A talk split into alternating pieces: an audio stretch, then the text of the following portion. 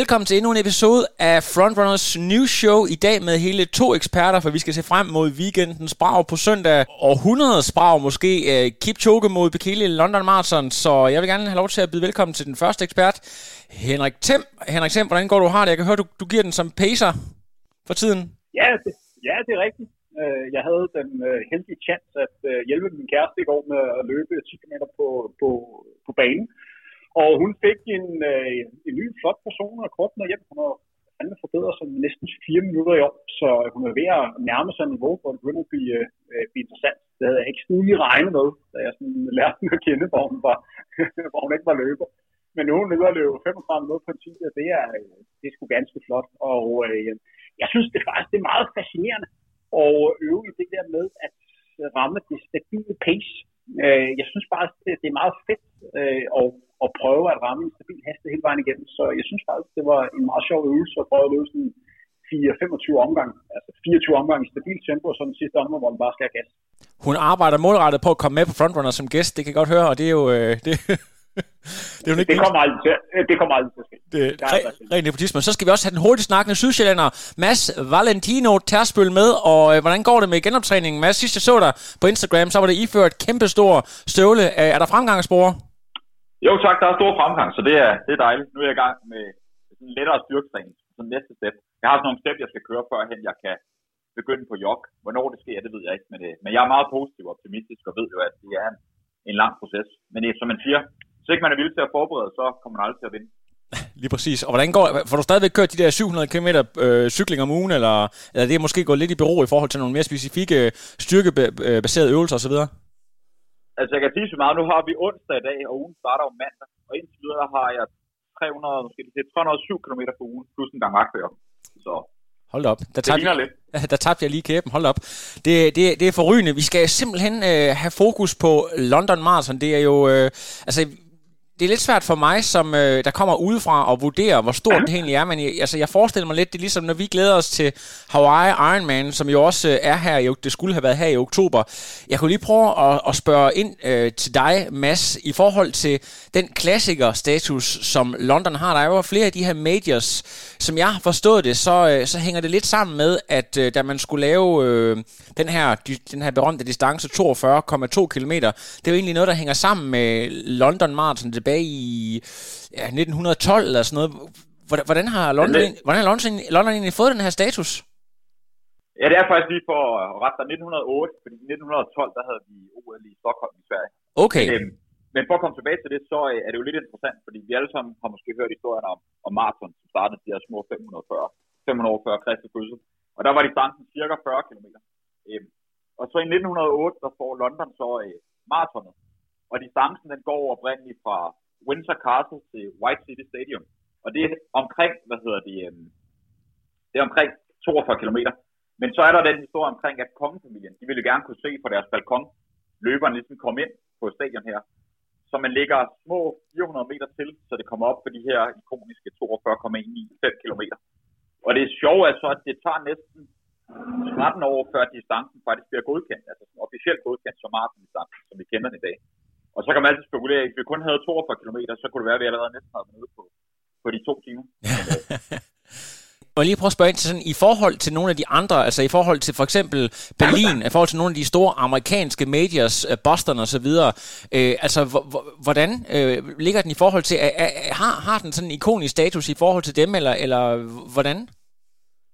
Ja, det har den uden tvivl. Hvis man ser på, om man er, ja selv for eliteløber, så er den faktisk ret svær at komme ind i. Det er sådan en, for motionister såvel som eliteløber, så er det en af de helt store, og der er også blevet løbet voldsomt stærkt igennem tiden. Så det er sådan en stor klassiker, som der er meget prestige at vinde. Og vi kan også bare se på for eksempel Etiopis historik. Han har vundet den flere gange, og det er en, han, han vægter højt. Øh, lad os lige prøve at gå ind sådan mere specifikt i historien. Der har jeg jo bedt Henrik om at lave noget forarbejde. Det er også sådan med danske briller, det er også ganske interessant. Vi har faktisk en dansk vinder, øh, Henrik Jørgensen, der er jo formået at vinde tilbage i 88. Men øh, Henrik, har du, har du sådan øh, lavet en, øh, en liste over nogle af de, de, de highlights, der har været i de mere end 100 år, der har været løbet i, øh, i Londons gader? Det har jeg nemlig, og øh, jeg må lige korrigere dig, fordi der er faktisk ikke blev afviklet maraton i 100 år. Øh, der blev afviklet maraton øh, i forbindelse med OL tilbage øh, det er 1908, men det første officielle London Marathon blev afviklet den 29. marts 1981. Øh, og efter øh, den dag er der blevet sat 10 løbsrekorder for herrer og 7 for kvinder. Der blev sat 6 verdensrekorder. Her kun en for herrerne, og det var i 2002, hvor Kanuch løb 205.38. I dag har vi et løbsrekord for herrerne, som Kipchoge satte sidste år på 202.37. Og med den lejlighed er han også kort med at få sin fjerde sejr i alt. For kvinder, der har vi en løbsrekord, som Paul Radcliffe satte tilbage i 2003, hvor hun løb det her imponerende 2 timer, 15 minutter og 25 sekunder. Og så er det faktisk en norsk dame, som har rekorden for flest sejre, nemlig Ingrid Distansen. Hun har vundet hele fire gange. Hvis vi spoler lidt tilbage og så kigger på nogle af de legendariske opgør, som har været i, øh, i ved London Marathon, så de første øh, par gange, jeg lige vil fremhæve, det har jo været løb, som på en eller anden måde er interessant, fordi vi har haft en dansker, som har klaret sig rigtig godt. Tilbage i 1985, der satte Henrik Jørgensen den gældende danske rekord ved London Marathon, hvor blev flot nummer 5 med de her 209 43. Øh, det er altså en rekord, som stadigvæk står øh, den dag i dag. Tre år senere, der lykkedes Henrik Jørgensen at øh, vinde London Marathon i et rigtig spændende opgør, hvor han løb 2.10.20. Øh, øh og dengang var det altså en, en kæmpe sejr. Hvis du lige ser bort fra verdensmesterskaber og OL, så var det her nok det største maratonløb, du overhovedet kunne vinde. Så det var altså en, en sejr, der virkelig gav genlyd. Så jeg vil ellers spole lidt frem til 1996, hvor det for første gang lykkedes en herre at vinde tre sejre i træk. Det var øh, Clio øh, for, for Mexico, som altså vandt for, for tredje gang. Og så spoler vi frem til det her 200, eller 2002, hvor vi havde et legendarisk maratonløb, hvor der altså var Kalle Kanuch, som satte ny verdenskort i 205.38. Med den lejlighed debuterede Heine Selassie også. Han skulle ikke have kæmpet mod Paul Terker, der man har sådan lidt tænkt på, at det skulle være duellen, men det var ikke nogen af de to løbere, som endte med at vinde. Det var så Kalle Kanuch for, for USA. Og så hvis vi spoler lidt frem til 2009, det var en dag, hvor Samuel Banjuri, Banjuri fra, fra Kenya øh, vandt. Han vandt i to timer, 5 minutter og 10 sekunder. Den her kenyanske løber, som desværre ikke lever den dag i dag, han var den første øh, mandlige løber, som snakkede om, at det var muligt at gå under to timer på, på maraton. Han var overbevist om, at man havde kapacitet til at kunne under to timer på maraton. Og med den lejlighed, der lagde han faktisk ud i 14.08 på de første 5 km. Og det er altså en tid, som vil være ensbetydende med, at han ville løbe 1.59.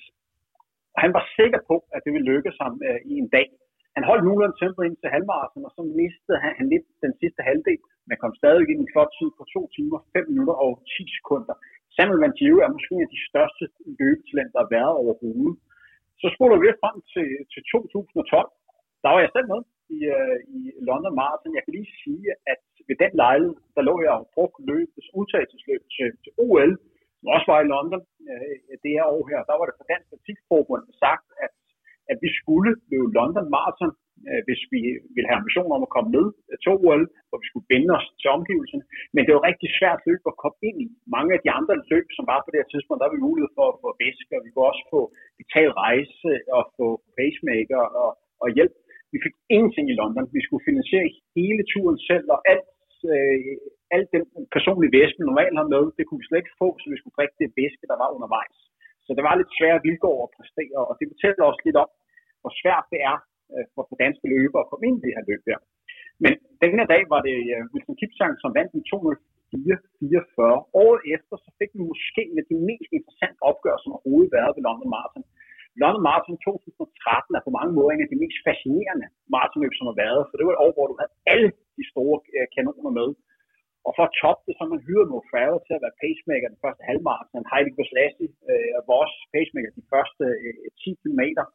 Og øh, efter 20 km, der lå den ene store løber efter den anden og tog teten alle troede efter 41, det skulle være Amon Mutai, som skulle vinde det her løb, men han, han gik ekstremt kold på sidste kilometer, og den sidste kilometer løb han faktisk på lidt over 5 minutter, og det gjorde Kibete øh, for Etiopien vandt i 206.04, og det var altså en af de mest øh, spændende opgør, der har, der været.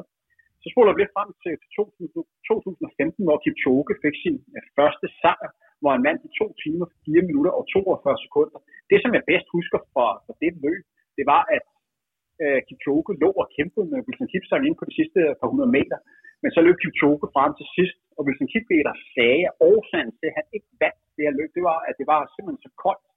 Og han var simpelthen så tynd, så han frøs undervejs, så det var bedre for Kipchoge, for han havde lidt flere kilo på kroppen, og dermed ikke frøs så meget øh, mod slutningen. Så spoler vi så lidt frem til, til 2018, hvor Kipchoge vinder igen i 204.17. Det løb huskes mest for, at de første 5 km gik i 13.48. Det er 1.57 pace. Det er et vanvittigt udlæg på, på et maraton, og i særklasse det hurtigste udlæg, der nogensinde har været. Og så sidste år, så havde vi altså Kipchoge, der endnu en gang vandt i løbsrekord i 202.37, et løb, som man dominerede fuldstændig efter pacemakeren udgik efter 25 km. Der havde han der løb fuldstændig i kontrol. For kvinder der har også været mange spændende opgør, men der er et løb, som overtog for alt andet, og det var altså, da Power Radcliffe øh, satte den her fantastiske tid 2.15.25, som var verdenskort indtil efteråret 2019, hvor Koskar stod ved Chicago Marathon. Det her år her, der løb Paul Radcliffe den hurtigste tid i Storbritannien, hvor du også tager mændene med. Så det viser lidt om, hvor fantastisk tid hun løb tilbage i 2003 fuldstændig forrygende. Nu du selv har løbet øh, racet derovre, jeg, jeg, jeg tænker, at der er rigtig mange, øh, der selv har prøvet at løbe maraton. De har været i Berlin formentlig. Det er, der, det er lidt nemmere at komme ind. Sådan øh, typisk øh, stort dansker løb der. Øh, rutens beskaffenhed, altså jeg går ud fra, at det er grund til, at det bliver løbet så hurtigt, fordi at der er så mange hurtige med. Men, men, men altså, hvordan, øh, hvordan vil du beskrive ruten Øh, der er en af de hurtige ruter. Vi skal lige gøre opmærksom på, at den rute, de skal løbe på, på søndag, er en rute, som er anderledes end den, der normalt plejer at, at, at løbe. Fordi det, man har valgt på søndag, det er at løbe en rundstrækken øh, i noget, der hedder St. James Park, der ligger inde i centrum i, øh, i London. Og det er at løbe en rundstrækken lidt over 2 km, som man skal løbe øh, 19 gange. Og det er altså en afspærret rute, hvor der ikke er mulighed for at komme til, øh, tilskuer ind. Og det er simpelthen på grund af de her covid-19-tider, vi, vi lever i. Og der har man valgt at gøre det på, på den her måde. Og det skulle være en rundstrækning, som er, er ganske hurtig, ganske flad, men der er fire sving, sådan forholdsvis skarpe sving på hver runde. Og når man skal løbe den 19 gange, så er der altså relativt mange sving, man skal igennem på sådan en maratonløb. Det bliver ikke en udfordring på den første runde, men når man kommer frem på 20, 25 over 30, der kan det godt være udfordrende at skulle svinge så mange gange.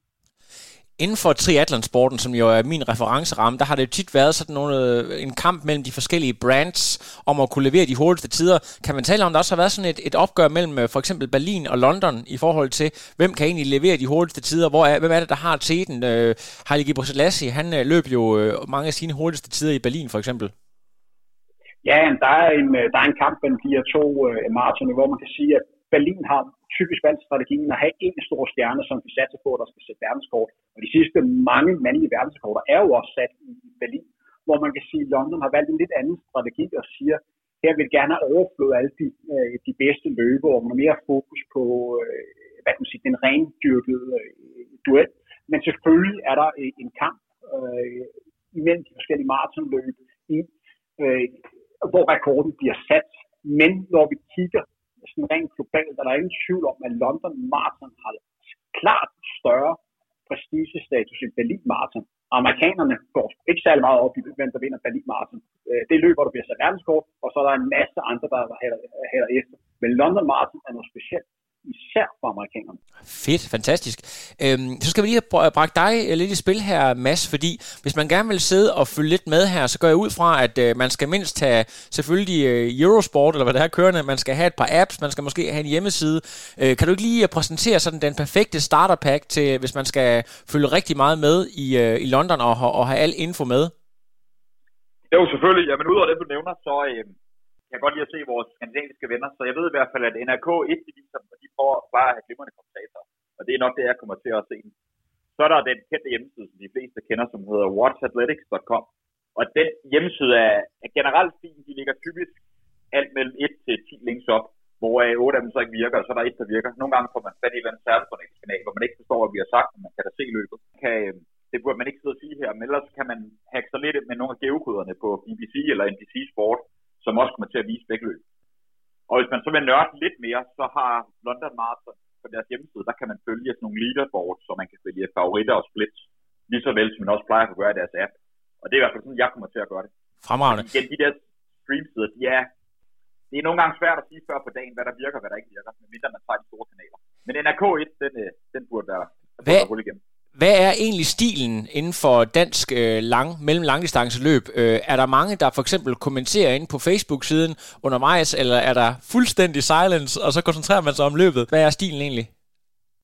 Jo, man kan sige, når det er et maraton, er vi jo i gang i cirka to timer, så der sker ikke det store den første halvanden time. Øhm, selv for eliten, så det er ikke der, der typisk sker noget specielt. Altså, så snakker jeg med eliten, som mener jeg også, der virkelig nørder og sidder og ser de løb her. Øhm, så hvis der, der kan man sagtens sidde og skrive frem og tilbage. Men jeg vil sige, de sidste 20 minutter, der plejer jeg at have rimelig meget radiotosset. Der kan jeg godt lige bare se, hvad der sker. Fordi ellers så misser man simpelthen. Man misser ryggen, man misser spændingen, man misser den action, som nogle gange er foran en. Lige præcis. Men jeg kunne, altså det der med, når man lader op til store race, øh, det, der har jeg jo igen kun øh, min egen referenceramme inden for Hawaii Ironman. Det er jo tit noget med, man så ud og laver et langt træningspas, enten på cyklen eller på løbet, og så laver man øh, en masse god, gerne amerikansk inspireret mad, og så sidder man og, og nørder en ordentlig flok, og måske drikker nogle øl og så videre. Øh, og nogle gange, så kan det måske faktisk bare være bedre at lukke alt ud, og så sidde på alle de her apps. Hvordan, hvordan plejer I egentlig at gribe det an? Jeg kan prøve at kaste bolden over til dig igen, øh, Henrik, når du skal, skal dedikerer dig 100%, og du ikke er hyret som kommentator. Hvordan, øh, hvordan plejer du at, at nyde sådan et maratonløb? Det er, øh, det er lidt forskelligt, som du nævner, så øh, langt de fleste London Marathon, de, de sidste år har jeg selv øh, speaket, og sådan er det også med, med andre øh, maratonløb. Øh, nogle gange vælger jeg faktisk at være ude og, øh, og løbe en tur. Nogle gange kører jeg også på, på mine uger, mens jeg hører de her øh, maratonløb. Det giver mig sindssygt meget energi selv at være aktiv. Øh, på en eller anden måde, så kommer lidt med i gamet og får selv en, en super fed øh, træning, mens jeg er ude af det, eller øh, mens jeg er i gang. Andre gange, så, så vælger jeg at sidde øh, hjemme og sidde og følge med i, øh, i maratonløbet. Men jeg kan faktisk rigtig godt lide selv at være aktiv, øh, når de her maratonløb bliver afviklet. Det giver ja. mig rigtig meget motivation. Ja, har du nogensinde prøvet at være ude lige efter et, øh, et stærkt race, og så øh, fyret nogle, øh, nogle voldsomme tider af, simpelthen på den energi, du får fra at, at se med? Øh, der har jeg prøvet en gang, men, men ellers har jeg haft en regel, at øh, jeg gerne skulle være aktiv lige så langt til maratonløbet øh, varede. Så, så, så øh, hvis de var i gang lidt over to timer, så, så var den passer altså lidt over to timer. Ah, fedt. Øh, og hvad med dig, øh, Mads? Hvordan, hvordan plejer du at gå ind til de her store opgør? Er det med, med god mad eller hård træning eller en kombi? Jo, det afhænger lige af tidspunkt på døgnet. Øh, man kan sige, hvis det er tidlig morgen, så kan jeg godt lide at sidde på homekørende, mens jeg se det meste løbet. Og lidt ligesom Henrik fortæller, så bliver jeg også sindssygt motiveret undervejs. Specielt hvis der er lidt action, så fyrer jeg op på 400 watt og se, hvor langt man kan holde, lave nogle rykker undervejs. Eller hvis det er lidt senere på dagen, så, det, øh, så kan jeg godt lide at lave et langt, hårdt træningspas inden da, og så komme hjem og, og lave lidt, lidt sund mad, og så bare sidde og, og nyde løbet. Fedt. Det er sådan typisk måden, jeg plejer at gøre det på. Ja. Og så må jeg, så må jeg skifte nu ind her, fordi det langt de fleste maratonløb, er jo først rigtig spændende efter 25-30 km. Øh, fordi det løb, vi kan forvente på søndag, det er, der nogle pacemaker, som sætter tempoet de første 25, og, øh, og, og derefter begynder øh, udskillingen, og det første der, det begynder at blive interessant. Det er lidt som, hvis man ser en turetappe, hvor man i princippet bare venter på, at bjergene, bjergene kommer. Øh, det, man skal være opmærksom på de første 25 km, det er de her mellemtider. Hvordan ser det ud efter 5, 10, 15, øh, 20? Øh, hvad lægger man til at, øh, at tempo? Øh, tegner på, at det bliver et hurtigt løb, eller tegner på, at det bliver et, øh, et løb, hvor man løber øh, progressivt, det vil sige stærkt øh, til sidst? Ellers så handler det princippet om at, øh, at holde sig klar til at begynde at blive, blive spændende. Er du så trænet efterhånden, og kender måske også fra dig selv, at du kan se på favoritterne for eksempel, om de ser ud, som de skal efter, lad os bare sige 15-20, øh, deres friskhed og så videre, eller er, er det noget, som øh, er så individuelt fra løber til løber, at det ikke er noget, man sådan rigtig kan bedømme noget ud fra? Jeg vil sige, det jeg begynder at lægge mærke til, øh, det er typisk, når de står på startstregen. Øh, en ting, som jeg har observeret, både da jeg selv var aktiv og alle de løb, som jeg har speedet, det er, at de løber, som er i balance, de løber, som udstråler ro, er også dem, der er klar. Hvis jeg ser løber, som styrter frem og tilbage og laver stigningsløber og står og hopper op og ned, det er som regel tegn på, at de er overgivet, og de vil typisk øh, hvad kan man sige, kunne kolde i løbet af de her løb her. Øh, de har simpelthen for meget, øh, de har svært ved at styre nerverne. Der er mere tiltro til de løber, som hviler mere af sig selv og virker meget afslappet. Fedt. Mads, vi skal lige øh, lidt videre her i øh, vores øh, dagsorden og snakke om, netop det som vi nævnte kort her før, med øh, professionelle pacer, som jo er en meget, meget stor del af, af hele det her øh, setup med, øh, altså Kipchoge og Bekele var jo ikke rigtig noget, uden at man øh, kunne hive sådan et stærkt team ind. Så kan du lige prøve at fortælle om, hvem de her professionelle pacer er, og hvad det er, en, øh, en top, top pacer skal kunne i forhold til øh, den, den average løber, hvis man kan sige det sådan? Ja, det kan du tro. Øhm, I forhold til på, på søndag, så er der lidt forskellige pacegrupper. Og den hurtigste pacegruppe, der er lagt ud, at de skal løbe 60-45 til 61-0 på det første halvmarathon. Og der antager vi selvfølgelig, at, at begge favoritter, de skal meget gerne være med der. Øhm, også gerne med til sidst. Øhm, de har i alt øh, fem pacer med, så vidt jeg kunne læse mig frem til. Jeg ved ikke, hvor relevant det er at nævne navnene, fordi mange af dem kender folk ikke alligevel. Men det er primært kenianer, som skal ligge og pace de drenge her. Så lidt længere ned i feltet, der øh, ligger Mo Farah faktisk. Han er jo britte og pacer til ol som er 2.11.30 på en række prominente blandt britiske løbere. Øhm, men i alt kommer der til at være fire pacegrupper. I forhold til en professionel pacer, så er det at være pacer, øhm, som i kort i introen fortalt, hvor Henrik fortalte det der med at, og det er faktisk at, at koncentrere sig om at pace til en rigtig, en rigtig tid at løbe stabil, så er det super, super vigtigt, at når starten går, specielt når det er sådan en lang distance med maraton, at der ikke bliver løbet for stærkt.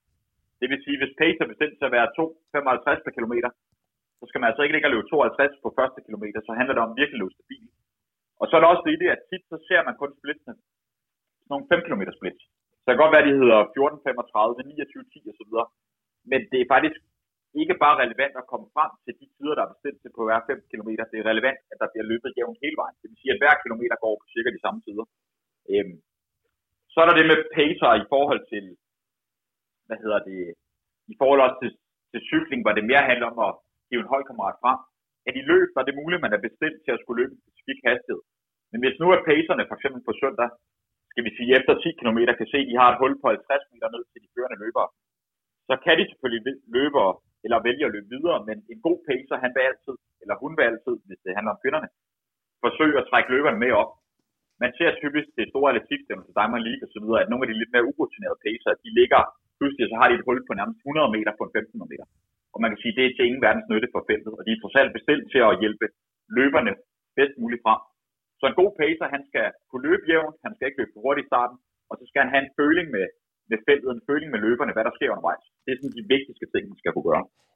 Mads, kan du ikke lige prøve at forklare lytteren det her med, hvis du er en top, top klasse pacer, der måske har niveau til at løbe 205, 204, 206 måske. Du kan jo sagtens gå ud og vinde en masse mindre profilerede maratonløb. Er der simpelthen flere penge eller mere prestige i at kunne være øh, pacer en mere stabil indkomst? Hvad, hvad er øh, logikken bag, øh, at, at man vælger at blive pacer frem for selv at, at jagte fame og glory? Ja, man kan sige, der er flere ting i det, men en af tingene er, hvis man, er, hvis man ikke er en A-løber, som for eksempel vi kalder Bekele, Kipchoge, de drenge der, men man er man er mere sådan en B-løber, der stadig løber vanvittigt godt, men, men er flere minutter langsommere. Måske det kan ligge og løbe 2.05, 6, 7 på, på hver dag, det skal være. Så kan du bare ikke vinde de store løb længere. Og hvis man løber for et økonomisk incitament, som man har set de senere år er begyndt at ske mere og mere, så er der bare flere penge i at kunne levere et godt pace job. Fordi hvis du kan det, og gentagende gange kan, kan formå at, at lave en god opgave, et godt stykke arbejde, så bliver du typisk hyret ind flere og flere gange. Og det ser vi specielt i, i baneatletikken, hvor mange af de gode pacer, det er folk, som er blevet brugt i flere år og bliver hyret ind igen og igen og igen til de store stævner. Så ser man så godt til gengæld også nogle gange på maraton og også halvmaraton, at, at det er jo ikke sådan, at man er pacer, så må du ikke gennemføre løbet. Man ser nogle gange, at pacerne, måske fordi, det kan vi altid diskutere videre om, men måske fordi de løber med et andet fokus, de løber måske øh, og tænker på nogle andre ting, at de faktisk vælger at løbe videre og, og nogle gange ender med at vinde løbet. Det kommer nok ikke til at ske på søndag med de her hurtige drenge, men, men man ser det regelmæssigt, at det faktisk at det sker. Har du sådan lige på, lige du kan trække op af hatten, øh, sådan øh, fra, frit fra hukommelse, sidste gang, hvor du så øh, en, øh, en pacer, der gik hen og, og vandt sådan, øh, som en, en stor overraskelse, ligesom vi kan huske, øh, er det Steven Roach, eller hvem var det, der, der, der vandt i Turmix tilbage i 90'erne, nogle af de her øh, berømte, der har vi hjælperytter hele deres karriere, der vinder en stor turetappe og så videre? Det er faktisk fint, men lige pacer kan jeg ikke øh, lige huske navn på nogen, øh, så det ved jeg ikke, om Henrik eller du selv kan. Jeg vil gerne øh, byde ind her. Der var øh, tilbage i, i nullerne øh, ved Berlin Marathon, øh, der Paul Tergat sat, øh, sat verdenskort, og der var faktisk en, en hare, øh, som så ud til, at han skulle, øh, skulle vinde løbet. Han lignede øh, løberen, der havde øh, ekstremt øh, flest kræfter, og han førte ind, så der manglede øh, 20-30 meter, og det virkede lidt som om, han nærmest af sig selv lige var klar over, at det var ikke ham, der skulle vinde det her løb her. Øh, så, så jeg var overbevist om, at han kunne have, have vundet øh, den her dag. Og han, i mine øjne, forærede verdensrekorden til ham, han skulle, skulle trække hele vejen, nemlig på Tjernet. Der var en lidt anden form for loyalitet, der ligger mange ting. Jeg kan ikke lige nævne en ting, fordi hvis du går ind og kigger på de pacer, som er der på søndag, der er altså nogle rigtig gode løber i blandt, og det viser bare niveauet, som der også kræver for at være her. Der er altså ikke mange løbere, der kan ligge og trække 61-0 på en halvmarathon og så overskud. Nogle af de her pacemakers skal altså trække forhåbentlig indtil 25 og indtil 30 km. Øh, og det kræver altså en løber, som er noget på absolut top. Der en af dem, som skal være harde, det er en, der hedder Erik Tanui. Og han er en løber, som man i løbekreds har rigtig store forventninger til. Han har tidligere vundet Berlin halvmarathon, han har løbet en af de hurtigste halvmarathon-tider nogensinde, og man har store forventninger for ham på, på marathon-distancen. Så på mange måder er det her løb også for ham, for lige at lære distancen endnu bedre at kende. Fordi det er en løber med på, som man måske godt kan se, øh, kan ligge og løbe 201, 202, 203. Og det, det er sådan nogle løber, man skal have fat i, hvis det er skulle kunne lade sig gøre, fordi vi har slet ikke snakket om det nu, men der er jo faktisk en realistisk chance for, at vi får ny verdenskort på søndag. Ja. Jeg tror, hvis de rammer dagen, så tror jeg godt, vi kan få en ny verdenskort på, på maratondistancen. Det kan godt lade sig gøre. Det er, det er super. Og nu skal vi faktisk videre til at tale om noget, som, uh, som netop er interessant, hvor vi skal dykke lidt ned i hovedpersonerne. Jeg kan jo se, at uh, en bekendt af jer formentlig, Alan Dario, han er allerede begyndt at, at skrive på Instagram, hvor han, uh, jeg tror var det i går, han kaldte Kipchoge for verdens kedeligste mand. Uh, han, han har tydeligvis sin, uh, sin hvad kan man sige, forkærlighed for Bekele, og mit indtryk, det er nemlig også, at sådan de hardcore run, er runners runner, altså sådan inden for miljøet, der, der er Bekele sådan lidt uh, duksen, uh, og, og det er jo sådan, at, at du, Henrik Thiem, du har rent faktisk mødt de her, altså begge, begge løberne. Kan du ikke lige prøve at komme med en, en beskrivelse af deres personligheder? Hvem, hvem er det egentlig, vi har med at gøre her? Jeg mødte øh, i, øh, i, i Kipchoge i forbindelse med Hamburg Marathon 2013. Det var det første maratonløb, som Kipchoge skulle, skulle løbe. På, til, på det her tidspunkt var jeg udmærket godt klar over, hvad det var, vi snakker om en løber, som har vundet verdensmesterskab på 5.000 meter 10 år før i 2003, og man havde visse forventninger til, hvordan den her maratonkarriere øh, skulle øh, forløbe. Det jeg kan huske, det var, at det var en meget afslappet løber. Og jeg må også tilstå, at han så lidt ældre ud, end, øh, end den alder, han skulle, skulle have, så jeg tænkte, gud. hvem det ene af det der, han ligner en, der, der, der er lidt oppe i årene han virker som en, en løber, som er meget afslappet, som er øh, ekstremt meget i balance øh, med sig selv og yderst øh, sympatisk. Også en, en løber, der hele tiden formår at træffe de, de, de rigtige beslutninger og at sige de, de rigtige ting. Bekele øh, mødte jeg i forbindelse med krossløb i januar 2009, hvor vi var inviteret. Øh, jeg var inviteret, og det var Bekele selvfølgelig også, og nogle andre løber, noget af det krossløb i Sevilla, og jeg sidder der i og skal vente på, at jeg skal ud og, og varme op. Og jeg varmer op sådan 50 minutter før, øh, før løbet, da jeg går ud af teltet. Og samtidig, når jeg kommer ud af teltet, så kommer Bekele også ud. Øh, så, så omstændighederne gør, at jeg får mulighed for at varme op sammen med øh, Bekele. Det er ikke meget, vi får, får snakket sammen, får kommunikeret ganske få ord. Men jeg kan huske, at jeg synes, det var en kæmpe stor oplevelse at løbe rundt på den her crossbane sammen med det, der var den store idol for, for mig. Og efter det at varme op, jeg tror aldrig, jeg har skrevet så mange autografer Øh, efter sådan en opvarmningsrunde, fordi de her lokale drenge øh, de, øh, og piger, de tænkte, kæft ham der, ham den lyde der, må skulle fandme være god, når han ligger og varmer op sammen med den, øh, den store stjerne. Altså, øh, I det her løb her, øh, vi skulle løbe sådan 11 km cross, øh, selvom jeg fik test med lige under 3 minutter, så husker jeg det øh, tilbage som en af mine, mine bedste løb, fordi at øh, Bekele, han var sgu bare øh, stjernen. Men Bekele er på mange måder øh, meget mere menneskelig fordi man ved aldrig rigtigt, hvor øh, Bekele er. Øh, Kipchoge er en løber, som er rigtig god til at kunne, kunne træne struktureret. Han fremstår ikke som en løber, som er problemer med at komme ud, og selvfølgelig kan han også klare sådan en covid-19-krise, og man bliver sådan isoleret, fordi han har fuldstændig styr på, på det hele. Mens øh, Bekele, der snakker mere en løber, som har motivationsudfordringer, også perioder i løbet af vinteren, hvor han kommer til at spise for meget, og er lidt for mange kilo øh, på kroppen, og så løber han i skader. Og når han er ude at løbe, så en gang, når han har nogle superløb, og så har han nogle, nogle dårlige løb. Og på mange måder er langt mere menneskeligt. Øh, hvor at Kipchoge øh, for nogle er måske lidt mere sådan maskiner. Hvad tænker, hvad hedder det, Mads? Du skal jo selvfølgelig også lige have lov til at... Har, har du en, en, en, favorit her, eller har du sådan en, en holdning? Du, du kan måske også fortælle lidt sådan, jeg ved, du er også lidt en fanboy. Øh, hvordan ser du det egentlig? Ja, der er ikke tvivl om, at jeg er Bekele-fan generelt. Han er kommet. Det kan godt være, at hans 5.000 meter rekord lige har slået, men det var med waveflight-teknologi, og det var med hurtigsko og så videre. Så Bekele, han er for mig at se, han har vundet VM Cross på den korte og den lange distance utallige gange. Han har vundet olympisk guld på 5 og 10.000. De så verdensmesterskaber. Han var bare den dominerende mand. Og så viser han jo bare, at han, altså, han har en motor uden lige. Han kan løbe alt fra, fra 3.000 meter til maraton. Selv med, med ikke særlig meget træning i benene løber han voldsomt stærkt. Og så som Henrik er, er inde på, og jeg er fuldstændig enig i, så er Kipchoge er jo den der mand, eller den der munk, som vi alle sammen kender, som totalt i, nogle gange tror jeg også, det kørt meget op marketingmæssigt fra Nike side og så videre. Men han er, der er ingen tvivl om, han er meget rolig og velafbalanceret. Hvor i Bekele det fede ved ham, når han stiller op på søndag, der er jo allerede gang i de store diskussionsformer på Let's Run og andre store hjemmesider, omkring at rygterne går på, at Bekele han har igen ikke fået trænet ordentligt. Han har ikke lige fået spist optimalt på grund af covid-19 og sådan noget i Tokyo, så har det været lidt svært det hele. Man skal bare huske på, at Bekele han løber to sekunder fra verdensrekorden. Det var 2, 2.01.41 i Berlin.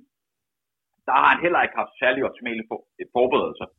Og det går sådan set også på, at øh, dengang han satte verdensrekorden på 10.000 meter, der han til mange år agent, en hollænder, han sagde, til, han sagde at øh, Bekele han var ikke inspireret nok, og han trænede faktisk kun 5.000 meter træning. Alligevel formåede han at løbe 26-17. Så for mig at se, så er Bekele den der, ja man kan jo næsten ikke engang sige udflippet diamant, fordi han løber vanvittigt stærkt, men han er, hvis han har dagen, og han har hovedet med sig, så vinder han. På den anden side, så er statistikken ikke i hans øh, favør, fordi han har desværre gjort noget, som jeg absolut ikke kan, kan have, det er, når folk udgår uden at have skader. Det har han gjort utallige gange på maraton. Så hvis ikke Bekele udgår, så bliver det rigtig spændende. Ja. I, jeg, kan ikke, jeg skal lige kommentere på det, du siger med, med marketing øh, i ryggen af Nike og alle de her ting. Øh, der var en, øh, en af mine kammerater, jeg talte med omkring øh, nogle af de her berømte Nike-citater, som skulle være udtalt direkte fra Kipchoge, at øh, man kan godt se, at når han ikke lige har for de her cue-cards stukket i hånden, så har, er han måske ikke lige så, så veltalende og filosofisk, som man, som man normalt skulle tro. Øh, altså, er, er han, øh, hvor, hvor meget er der i det der med, at, at der er sådan en maskine, der ligesom giver ham nogle cue-cards og fortæller ham, hvad han skal sige? Nej, jeg tror ikke, man skal undervurdere det. Der, han er et brand i brandet, som man også ser med andre store kendte, om det er i sportens verden, eller det er i modeverdenen eller andet. Der er ingen tvivl om, at, at han er en god marked, han har en rigtig stor markedsføringsværdi for mig. Ikke, for mig, ikke kun på en resultater, men også på den person, han er. Så jeg tror helt sikkert, at der sidder nogle folk bag og styrer hans, både hans forskellige sociale medier, men også nogle gange de udtalelser, der nogle gange skal, skal komme. Ja. Men, men kæft, hvor kunne jeg godt tænke mig, at Kipchoge en gang imellem for fortæller svare på de spørgsmål, som alle løbeinteresserede øh, fans godt kunne tænke sig at høre. Nemlig, hvad tænkte du de sidste 5 km, hvor du var tæt på at være den første menneske igennem tiderne til under to timer på, på maratondistancen? Øh, øh, var du nervøs op til? Øh, hvordan er det at have hele verden, der kigger kun på dig, og du har 40 pacemaker, der, der fløjet ind for kun at hjælpe dig? Alle de der ting, det har du bare slet ikke hørt med, med Kipchoge det virker så styret, det virker så kontrolleret. Alle de ting, som er virkelig interessante, de får vi bare ikke at vide. Så hvad, hvad, hvad, hvad kan grunden være til det? Er det simpelthen fordi, at der er for mange penge i, at han skal jo ikke udtale noget dumt, eller det ligger bare ikke til ham? Eller hvad kan grunden være til det? Jeg tror, det er en kombination. Øh, jeg tror, man vil gerne, øh, man vil gerne styre, hvad han får øh, kommunikeret. Og så tror jeg ikke, det ligger til ham at være så, så Altså fremstående, som for eksempel Mo Farah vil være, fordi Mo Farah er langt bedre til medier, end, end Kipchoge er. Og det gør bare over tid, så bliver Kipchoge altså sådan relativt kedelig, og han er en løber. Den dag, han ikke præsterer mere på samme niveau, så er han jo ikke interessant for så mange, fordi så meget bidrager nu heller ikke med, udover at han har et CV, som er, øh, er klart bedre end langt de fleste. Men altså, han er jo ikke, han er jo ikke fascinerende som person. Er, er det sådan lidt, er vi ude i sådan løbesporten som Miguel Indurain? Ja, det kan vi godt kalde det. Øh, hvor man kan sige, øh, Bekele, der er lidt mere kant, øh, der er lidt mere øh, karisma, lidt mere historie, lidt mere, lidt mere power. Man kan sgu lidt bedre sætte sig ind i, øh, i Bekeles hoved. Masser af været der. Jeg har været der, hvor man har været ude i løb, hvor ting ikke helt fungerer, og man har man kan ikke helt overskue det, og så vælger man skulle bare udgå, selvom man godt er klar over, at det her det er bare, det er bare noget rigtig, rigtig skidt at, at gøre. Det er menneskeligt. Øh, og det ser man bare ikke på Kipchoge. En af de ting, som er Kipchoges allerstørste styrker øh, på en maraton, maratonløb handler om at undgå at lave fejl. Jeg har set alle Kipchoges maratonløb. Jeg har ikke set ham lave en fejl nu overhovedet.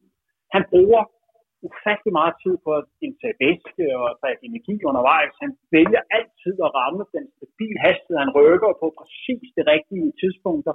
Han lægger indtil pacemaker ikke kan mere. Han virker bare som under kontrol hele tiden.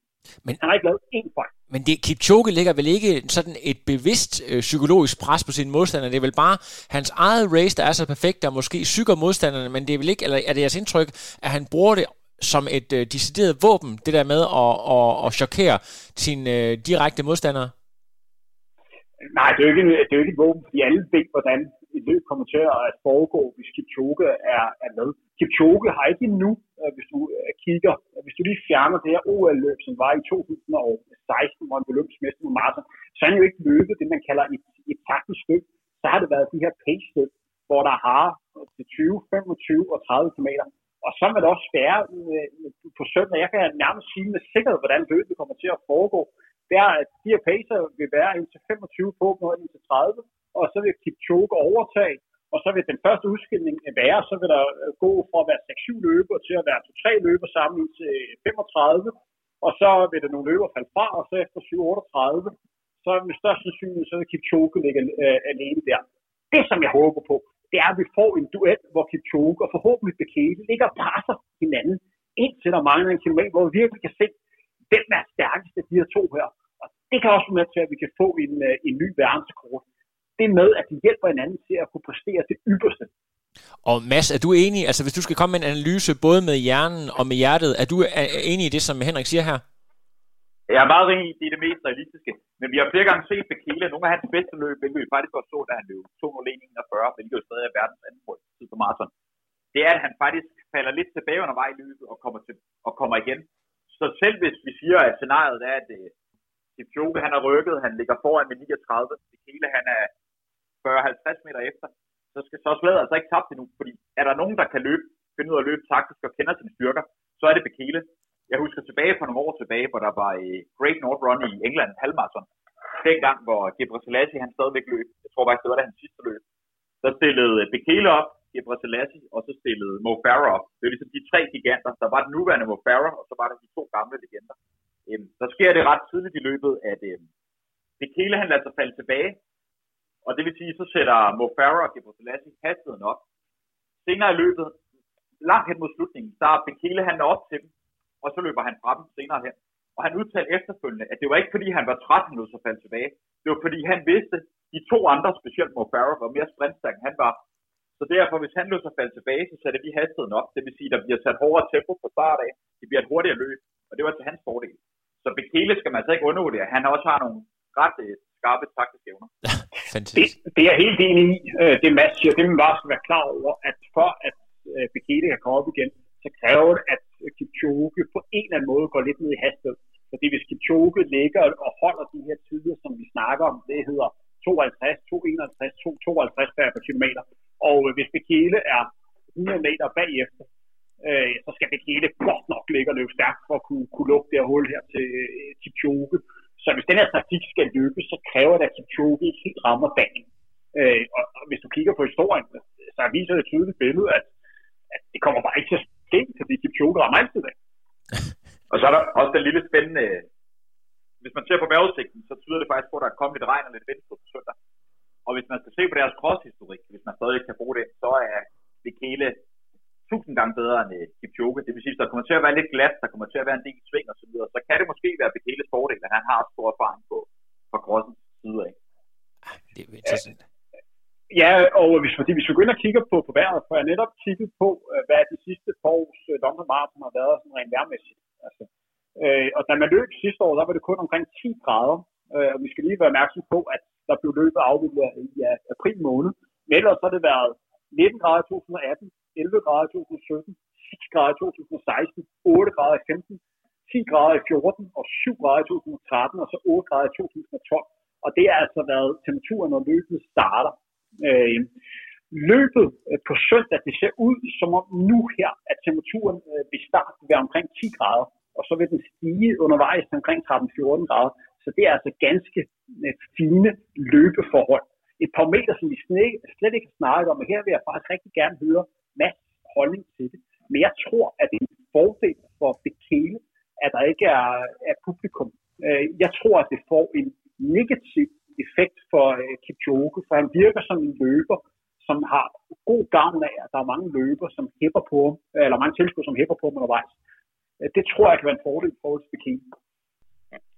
Ja, jeg har faktisk godt tænkt lidt over det, men på den anden side så tænker jeg på, at da man lavede det første forsøg i, i Monza, hvor du var nede og se øh, det første to-forsøg, hvor han løb 200-25 Kipchoge, der, det ved du bedre end jeg gjorde, men der var kun tilskuere, så vidt jeg kunne forstå, på den ene langside, og resten af, af rundturen, der var der ikke øh, nogen tilskuere. Og alligevel formåede Kipchoge at løbe ret godt uden. Jeg tror bare, at fordi han hviler så meget til sig selv, så kan han stadigvæk godt løbe virkelig, virkelig fremhavne, selvom der ikke er, er tilskuere. Ja, det er vi helt enige men Der var kun, øh, der var kun 100 tilskuere. De stod alle sammen i, i målområdet. Men der var altså øh, Pacer, som lå og trak ham hele vejen, og der var også en bil, der kørte, øh, kørte foran. Øh, men jeg tror også, lidt af det, som prøver her, det er jo at finde et godt argument for, at Bekele rent faktisk kan vinde det her løb. Fordi vi håber jo på, at vi får et, et fedt opgør. Og hvis man går også ind og kigger på, på oddsene på, øh, på løbet på søndag, så er det jo tydeligt, at Kipchoge er jo kæmpe favorit han er jo giga favorit til at vinde det her løb her. Altså jeg håber jo lidt på lige at trække en parallel til turen her i år, at vi har en, øh, indtil de sidste to kilometer, så har vi en klar favorit i form af Roglic, som så er a.k.a. Kipchoge. Og så river Pogacar, altså Bekele nu op af hatten, og så smadrer han Kipchoge til slut. Det kommer nok ikke til at ske, det er det, mit hjerte siger. Mit hjerte siger, mit hjerte siger Kipchoge, men jeg håber inderligt på, at det hele han smadrer ham. Fantastisk. For, før vi lige går lidt øh, videre, øh, så er der nogle andre facetter, øh, som kun nørder kan se, som vi lige skal have med for lige at runde øh, London helt af, før vi lige øh, kører med jeres top 3, som er, er det næste, vi skal ind på. Ja, vi skal lige have fokus på øh, mennesker, hvis det skal være verdenssport. Og ja. her har jeg kigget på øh, verdenssporten, som Kipchoge satte i Berlin 2018. Og nu riser jeg lige op, hvad han havde mellemtid undervejs. Og dem, der sidder og kigger med på søndag, de vil så tage udgangspunkt i de her tider her, og så se, hvor langt løberne er, er fra. Vi har jo en verdenskort, som hedder 201 til 39, og det er altså den her tid her, øh, man gerne skal slå. Og da jeg blev sat ved Berlin Marathon 2018, der rundede man de første 5 km i 14.24. Derefter går tempoet en lille smule ned, øh, så løber man 14.37. De næste fem, der løber man næsten samme. 14.36, og så øges tempoet er lige øh, lidt mellem 15.20, så løber man 14.19, og så runder man altså halvmarathon 1.06, og det er nogenlunde det samme, som man vil, man vil gøre nu på søndag. Og så løber man de, de næste fem på, på 14.28, og så derefter, det var der i 2018, hvor Kipchoge lå alene, og der sætter han altså tempoet meget betydeligt op. Der lå han 14.21, og så 14.16, og så øh, 14.31, og så løber han hjem i 2.50 pace, så det er altså relativt hurtig afslutning, som han havde ved, ved den lejlighed. Og det var også noget af det samme, som hele lå at løbe, dog med endnu større negativ slet, da han stort set matchede den tid ved Berlin Marathon i 2019. Og det er altså de her tider her, man skal tage udgangspunkt i, skal blive verdenskort på, øh, på søndag. Så det kan man lige skrive ned, og så have det med, eller måske øh, lige øh, afspille den her episode øh, før øh, det går løs. Vi skal simpelthen øh, til vores top 3 her. Jeg har bedt jer om at kigge lidt på, om vi tidligere har haft øh, sådan nogle store dueller eller rivaliseringer i løbesporten, og, i, og det er jo faktisk en personlig top 3. Så hvis vi starter med dig, Mads, din øh, top 3, hvis du tager dem 3, 2, 1. Ja, jeg tror, jeg tager en kronologisk rækkefølge. Vi skal faktisk 40 år tilbage, så det er langt inden levetid. Og det er, vi snakker de olympiske lege i Moskva i Rusland 1980.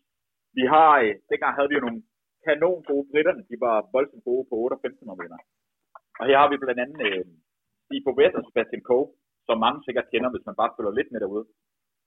Og der sker det, at vi skal frem til 800 meter finalen. Og sådan for at kigge lidt tilbage, så er det jo sådan, stort set, så har Bobet og Coe ikke mødt hinanden så meget. De mødtes typisk kun hinanden til de store finaler, øh, fordi de var simpelthen så stærke begge to. Da finalen den skal til at starte, hvis man ser på løbernes tider, så øh, Sebastian Coe, han har på daværende tidspunkt verdensrekorden. Han har løbet 1.42.6. Det er altså voldsomt hurtigt for 40 år siden. Og Ovet, han har løbet 1.44.1, så det, og det er en god chat langsommere på en 800 meter. Øhm, det vil sige, at Sebastian han er en stor favorit, og Ovet, han er, han er absolut medaljekandidat, men vi har også andre gode favoritter. Løbet går i gang, og alle tror selvfølgelig, at Coe han vinder. Men det ender sådan set med på opløbet, at Ovet han tager sejren. Sebastian Coe, han er relativt knust. Og rygtet går på, at da han ringer til sin far, Peter Coe, eller Peter Coe, som jo også er, hvad hedder det, Sebastian Coes træner, så siger han til ham, first is first, second is nowhere. Ja. Og det er jo den attitude, man skal have for at vinde. Altså, ikke alt, altså alt det andet, det er skråt i den der. øhm, og det er det løb, det skal man, hvis man kan finde det frem, så skal man se det. Jeg synes, det var den spænding, der var. Altså, som folk sagde, det var ikke OL i Moskva, det var Coast og West OL, det her. Øhm, det var nok den første. Ja, Henrik, hvad, hvad har du? Ja. Øh, nummer tre på min, øh, på min liste, øh, det er faktisk en duel, en rivalisering, jeg rigtig gerne vil have endnu mere udtalt. Og jeg har faktisk valgt ikke kun én, men to rivaliseringer på den her tredje plads. For at vi kan få løbesporten gjort endnu mere populær hjemme i Danmark, øh, så vil det være i alles interesse, hvis vi kan få lidt større rivalisering mellem Thijs og Abdi. Det kan være med til at gøre de to løber endnu bedre og holde dem endnu skarpere. Fordi når man kigger på det, så er det bare langt mere interessant, når der er to øh, gode maratonløber, der ligger og dyster mod hinanden. Det er alles interesse, at der er to, der kan ligge og, og lægge lidt pres på, på hinanden. Og det er fantastisk scenarie nu her, at sat dansk rekord på, på teamrekorden, slå Thijs rekord. Forhåbentlig har Thijs mulighed for at kunne slå den igen på, på et andet tidspunkt, og så kan Abdi igen sætte, øh, sætte et ny rekord, og forhåbentlig sker der også det samme på halvmarathon og, og, og maraton. Og det kan altså være med til at gøre, at vi får gjort løbesporet endnu mere populær, fordi medierne elsker den revolution. Og hvis vi kigger lidt ud i fremtiden, så har vi jo en oplagt revolution, og det er jo mellem de to unge stjerneskud, vi har i dansk løb, nemlig Axel Wang og så øh, Jon Lidesø. Så, så, øh, så vi har fremtiden, og så har vi nutiden her. Fremragende. Og så prøv lige tilbage. Din anden plads, øh, Mads. Ja, det er, man kan sige, det var en stor rivalisering, men det var egentlig mere løb i sig selv, som var spændende. Og det er igen OL det er i 2000 i på mændene 10.000 meter, finalen. Og det er den store Paul Stærker, og så øh, Gebo Selassie, Haile Selassie. Og den her 10.000 meter, det er, man kan sige, 10.000 meter kan minde på mange måder lidt om et maraton. Der bliver løbet, der bliver løbet jævnt, der bliver løbet stærkt, men, men der sker ikke så meget de første 6-7.000 meter. Derefter begynder der at ske lidt mere, der begynder at ske noget udskilling. Øhm, hvis man ser sådan en nyere tid på en 10.000 meter, så er det typisk sidste omgang, der specielt de senere år, indtil Cheptegei kom, så har Mo Farah, han har, han har virkelig smadret folk de sidste halvanden 200 meter. Den har været ret tydelig, den sejr. Men her, der skal vi sådan set helt frem til målstregen næsten. Der findes en del slow motion billeder i, øh, på diverse hvad skal man sige, internetforum og så videre, hvor man kan se Paul Tergat og Gebrselassie. De ligner identiske tvillingerne, måden de bevæger armene på hænderne, fødderne, benene. Og i sidste ende, der tager Gebrselassie altså sejren, men det er med en meget, meget lille marken, han, han når at vinde. Men det løb, det skal man se, hvis man vil se en 10 meter, som vidderligt, hvor man kan snakke om, at øh, der bliver vundet med en hårlængde øh, forskel. Men det er ikke sådan et, et, det er ikke det, man kalder sådan en klassisk rivalisering, sådan, hvor der har været et, et had. Det er sådan mere i forhold til øh, stilen eller måden, og sådan det, sådan det graciøse, øh, æstetiske Ja, det var mere, det var mere det æstetiske, graciøse aspekt, jeg siger, under løbet undervejs. Det var ikke sådan et had, ligesom man har lidt i boksverdenen, og det er det, jeg måske også lidt sydmærken. Man mangler lidt i løbensverdenen. Ligesom Ted, han rigtig godt var inde på, at, at hvis vi i Danmark kan få endnu flere af de her opgør frem, ikke, ikke med had, men med den der attitude og karisma, jeg, der er ingen tvivl om, at det skaber mere fokus på vores sport, men det skaber også en større, et større rum for udvikling for, for alle parter, for løberne ikke mindst. Henrik, har du en uh, anden plads? Ja, men Mads har faktisk lige røbet min, uh, min første plads her. I min første plads var rivaliseringen mellem uh, Heilig Selassie og Paul Tjerkert, og jeg vil godt lige knytte et par kommentarer, fordi det opgør, som, som du møde på 10.000 meter med OL i Sydney, er jo en af mine favoritopgør overhovedet, når vi snakker løb men de her to løbere har haft rigtig mange opgør mod hinanden. Det startede i, i cross, og så er det øh, på banen, og så senere på, på landevejen. Og det var med til at skabe den her rivalisering, som også er i den der i dag, nemlig Kenya og Etiopien. Og det var altså bedst illustreret af Heidi Koslasi mod øh, Paul Tergat. Så jeg vil godt snakke lidt op den rivalisering. Øh, de to løbere vil bestemt ikke øh, tabe øh, til hinanden, fordi at de repræsenterede to lande, som rigtig gerne øh, vil, øh, vil slå modparten. Lidt som vi har, lad os sige, herhjemme øh, med svenskerne. Øh, vi elsker at slå Sverige. Ja, forrygende. Øh, men tag, tag du bare, øh, Henrik, øh, din anden plads, så, så, så får øh, Mads den sidste. Min anden plads, øh, der, der skal vi faktisk kigge på, på 100 meter distancen, og så kigge på et opgør, øh, som har været, eller en serie, som har været igennem en del år, bedst illustreret i, i 2015. Øh, det er to sprinter, en amerikaner, Justin Gatling, som har sådan lidt broet karriere. Han øh, kom hurtigt frem og vandt en verdensmesterskab, og vandt også nogle olympiske guldmedaljer. Og så havde han nogle, nogle dopingdomme, og så kom han altså tilbage igen og var i en rigtig, rigtig god form. Men han havde et opgør med, med Usain Bolt, og i 2015, da der var verdensmesterskab i Moskva, der mødte øh, Justin Gatlin op i absolut top, øh, topform. Han havde ikke tabt et løb inden det her verdensmesterskab, og alle troede, at det netop skulle være i det her løb her, hvor han for første gang skulle have skåret under Usain Bolt. Usain Bolt havde ikke set særlig skarp ud i indledende og semifinalen. Han var kommet, han var kommet videre, men alle forventede, at Justin Gatlin skulle slå Usain Bolt. Alle håbede, at Usain Bolt ville vinde, fordi han repræsenterer alt det gode for atletikken, hvor Justin Gatlin på mange måder lidt repræsenterede lidt øh, det modsatte. Han havde udstået sin, sin dobbeltdomme, men det var stadig noget, som hang som en sort skygge over ham. Så da løbet kom i gang i, i finalen, så skete der duvel, at, øh, at Bolt han var i bedre form, han havde vist, og han vandt meget overbevisende øh, ved, ved den lejlighed. Og det var måske Bolts karisme, der, der gjorde, at han, han vandt ved, ved den her lejlighed. Senere i 2017 var det så øh, ved London, der lykkedes det så Justin Gatlin at blive, blive verdensmester på, på 100 meter, og der tog så Bolt, jeg mener kun han blev tre, jeg mener det var Coleman, der blev, øh, der blev toer. Og ved den lejlighed, der blev han jo øh, buet, da han fik, øh, fik guldmedaljen. Og det viser lidt om, hvordan han var stemt i atletik-verden. Øh, Men det var et stort opgør mellem Justin Gatlin og Usain Bolt. Forrygende, Henrik. Tusind tak. Og så skal vi lige øh, have din sidste, Mads. Ja, men det er to af de største, og en af dem, han løber faktisk stadigvæk. Øh, det er Bernard Lagarde. På det var et tidspunkt, vi skal snakke om ham. Nu er han jo amerikaner, har været amerikaner i mange år, men der var han fortsat kenianer. Vi skal tilbage til OL-finalen på 1500 meter i øh, Athen 2004. Og Athen, det var jo sådan lidt øh, for mange dengang. Det var ligesom der, de olympiske lege startede. Så der var jo, det var meget historisk, at det skulle være i Athen den her gang.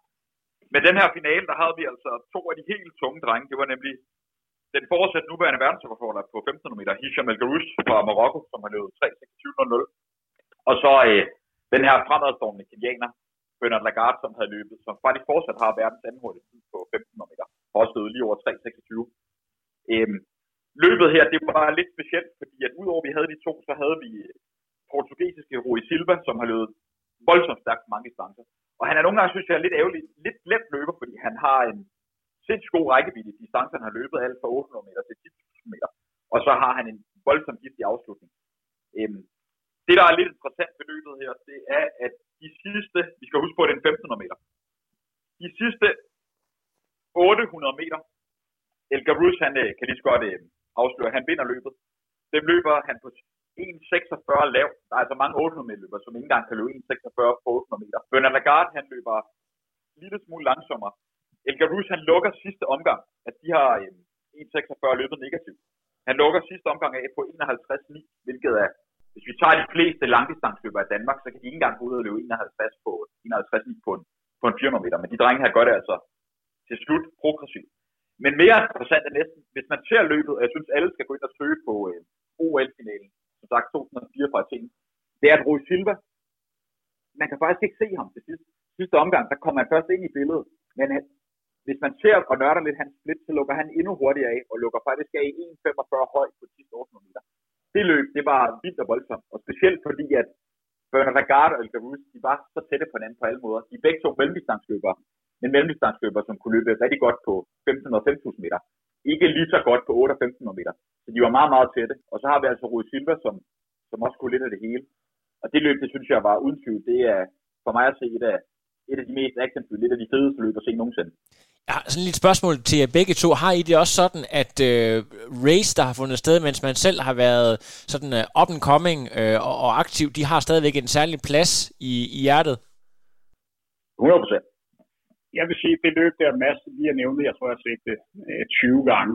Altså, Bernard Lagat, han er bare en kæmpe chef, og El han er bare en øh, legende. Øh, det som Mads også nævnte her, man skal huske, at de sidste 800 meter, hvis man kigger på 100 meters spids, så bliver hver 100 meter løbet hurtigere end den forrige. det kræver altså en power ud over det sædvanlige at være stand til hele tiden at kunne øge tempoet per 100 meter. Det er ekstremt højt niveau. Det her det er en af de, de bedste løb, som nogensinde er afviklet. Det var sådan, da vi startede Frontrunner tilbage i, 2017. På det tidspunkt havde vi et samarbejde med Mediano, som primært beskæftigede sig med, med fodbold. Og hver gang vi optog Frontrunner, så, så foregik det noget, som vi kaldte Pirlos Hule, opkaldt efter den italienske øh, legende. Så derfor, hver eneste gang vi havde Frontrunner, øh, så gæsten, der var inde, skulle spille, øh, fik et spørgsmål, men der var løbesportens Pirlo. Vi fik en masse gode bud, men jeg vil sige, efter jeg var nede i Monza i Italien og se det her Breaking 2 event i majdag i 2017, så stoppede den snak, fordi løbesportens øh, Pirlo, det var Bernard Lagat. Jeg har aldrig mødt en så stor chef som Bernard Lagat. Han er bare så. Og så høres vi ikke at snakke mere om det. Fremragende. Jeg er lidt skuffet over, at der er ikke nogen, der nævner Lasse Viren, men det kan være, at vi kan lave en, øh, en særudsendelse om ham på et andet tidspunkt, mest fordi, at, øh, at vi hedder det samme, men det er jo så en helt anden sag. Det er måske også lidt anden generation. Vi er jo nogle unge gutter vi er jo ikke lige så gamle som dig. Nej, ikke, ikke så gammel som min sjæl.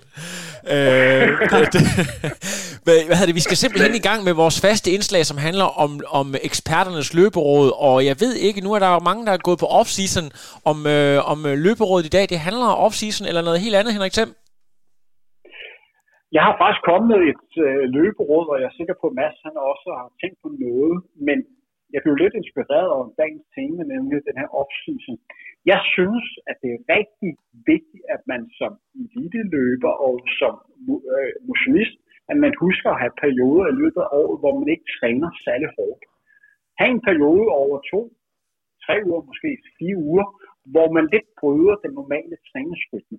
Hvor man på en eller anden måde giver kroppen mulighed for at kunne restituere og komme ovenpå igen. Hvis man gerne vil træne hårdt, så er det også rigtig vigtigt, at man har perioder, hvor man ikke træner særlig hårdt. Så det, man skal huske på, udover at du øh, bruger kroppen rent fysisk, så er der også et stort mentalt slid på hele tiden at skulle sætte op til de her hårde træningspas. Så det er rigtig vigtigt, at man giver kroppen mulighed for lige at kunne resultere. Og hvad gør man så i den her periode? Jo, man holder sig i gang med at løbe stille og rolige ture, man er værd med at lave noget kvalitet. Måske også dropper lidt til det øh, normale løbeprogram, og så løber lidt mere på, på lyst og vejret er godt, det passer godt i dag, jeg går lige ud og, og, og løber en tur, og måske laver andre former for, for idræt. Det kunne være at cykle en tur, at tage svømmehallen, eller, eller andre ting for at holde kredsløbet øh, i gang. Det er rigtig vigtigt, at man får forbrudt den normale træningsrytme, for igen bestand til at kunne, kunne bygge op. Når jeg snakker med, øh, med eliteløbere, især rigtig mange motionister, så har de et kæmpe problem med at huske vigtigheden af at have sådan en periode, fordi lige så vigtigt det er at have perioder, hvor man træner hårdt, lige så vigtigt at have det periode, hvor man træner knap så hårdt, fordi ting hænger sammen. Og hvis du ikke får den her periode, så vil du typisk opleve, at når du begynder at træne hårdt igen, så er din krop simpelthen ikke klar til det. Og det vil sige, at du ikke kommer op på det niveau, hvor du gerne øh, skal være. En løber som Mo Farah, som mange af jer øh, kender, der hører det program der, han holder to gange om året, der holder han sådan fire uger, hvor han simpelthen drosler uh, øh, træning ned, og så kun har fokus på at holde kroppen i gang ved at lave alternativ træning, eller øh, at løbe rolige ture. Han har også perioder, hvor han træner rigtig, rigtig hårdt, men det er lidt hemmeligheden for, at man er i stand til at kunne holde den her kontinuitet, som er rigtig vigtig, hvis man gerne vil blive en, en god løber. Og for, for mange er det en, en god periode øh, nu her, at give kroppen mulighed for lige at kunne komme ovenpå igen. Henrik, jeg er nødt til lige at spørge dig ind, når du, når du siger det her med, at øh, man giver en lille smule slip. Handler det måske så også om øh, sådan noget med kost, at man øh, også giver lidt slip på det, det regime, man har inden for meget stringent øh, træningsspecifik kost og sådan nogle ting? Ja, øh, hvis man normalt har hvad kan man sige, en overbevisning, som langt de fleste atleter selvfølgelig har. Man skal spise sundt, og man skal spise øh, på en måde, der giver en de bedste mulige forudsætninger for at præstere. Så det er også rigtig vigtigt, at man på en gang imellem giver, giver kroppen mulighed for at kunne spise det, som kroppen har lyst til at spise. Jeg snakker ikke om, at man skal overspise på nogen sådan måde, men bare på en eller anden måde have lidt mere, øh, lidt mere lyst hatten på, og at, at give kroppen mulighed for det, som man har lyst til. Måske også gå lidt i byen, på ud, og ja, nu er det ikke så meget, man kan gå i byen de her dage her, men man hygger sig lidt på, på en anden måde, men ellers, øh, men ellers er vant til. Det er rigtig vigtigt, at man husker øh, det element. Ellers så kan det blive, blive rigtig hårdt at leve i det her øh, meget elitære øh, niveau, og det gør også, at man efter et år øh, måske kan gå lidt kold i det, fordi man ikke har husket øh, at prioritere de her pauser her. Fremragende. Og Mads Tersbøl, du er jo øh, Danmarks mester i alternativ træning. Har du øh, et, par, et råd eller to, så folk kan bruge derude, øh, som måske ikke lige indbefatter, at man i et par løbesko? Ja, men øh, først og fremmest, øh, det kan tro, og så er jeg meget, meget enig med det selv, så det vil jeg egentlig ikke sige mere til i forhold til det. Men så vil jeg sige, jeg synes, der er kommet en tendens til, at mange, specielt emotionister, de, de køber diverse øh, recovery gadgets og det ene og det andet, og de, det er smart og fancy, og udover det koster penge, så skal man bare huske på, at kroppen, den er sindssygt intelligent. Vores biologiske organisme, den er, altså hvis man ser på, siden jorden startede for 5 millioner år, milliarder år siden, så er den er langt klogere, end det vi kan tænke os det. Og mange de begår den store fejl, synes jeg, at de har ikke styr på basics. Altså hvis du ikke har styr på selvfølgelig træning, og du ikke har styr på kost, og du ikke har styr på søvn, så kan du lige så godt kaste alle dine recovery boots, din isbade og din øh, antioxidanter er pommeren til. Fordi det, man skal skille imellem, jeg samler en titel ligesom med, med Tour de France, man skal skille mellem restitution og adaptation. Fordi træning, når man træner, som vi ved, så nedbryder man sig selv. Og der handler det faktisk ikke altid om at kunne, kunne komme så hurtigt muligt. Det handler om at kunne absorbere mest muligt af træning. Og det vil sige, at hvis man ødelægger den her naturlige biologiske proces, for eksempel at hoppe i isbad direkte efter hård træning, eller ved at hoppe i nogle smarte boots, eller et eller andet, der sænker på kunstig informationen, så mindsker man faktisk noget af det signal, det stimulus, der er til, at kroppen den kan blive lidt stærkere, lidt bedre næste gang. Så forstyr på basics, og så husk på, ligesom Tour de France når de kører en lang, lang, du kører en tre ugers tur etap, så er restitution i fokus. Det kan vi altid snakke mere om i en anden podcast, men forstå på den måde, at der handler det om at komme sig groft sagt hurtigst muligt fra dag til dag. Så der har det i den grad relevans at hoppe i isbad, og det har relevans at tage diverse tilskud osv. Men hvis man ser på en, øh, en top World Tour rytters træning hen over året, når de ikke ligger og kører konkurrencer eller specielt etabløb, så er restitution ikke i fokus, så er adaptation i fokus. Det vil sige, at hvis de hopper i isbad konstant eller hvad andet, så mennesker de faktisk noget stimulus til, at de på sigt kan blive bedre. Og det kan være svært for mange, fordi hvis man hopper i isbad eller gør noget andet, så ja, så føler du typisk bedre dagen efter eller to dage efter. Men hvis man lader kroppen gå sin egen intelligente gang, så vil man på sigt få langt større fremskridt. Det vil nok være mit sådan lidt øh, abstrakte bud herfra. Forrygende, og det, det er suverænt. Øhm, det er London, vi skal følge med i. Er der andre spændende ting, sådan inden for de næste uge 14, at vi kigger frem mod, eller er det, det alt overskyggende?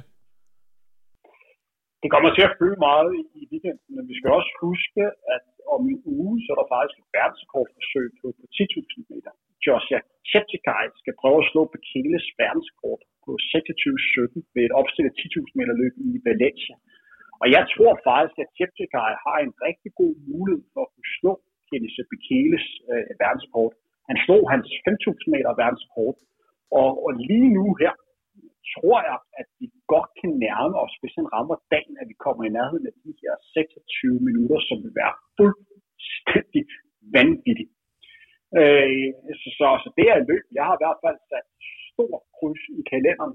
Øh, det må så være den, den 7. oktober, hvor jeg skal sidde og følge med i, hvad der sker nede i Valencia.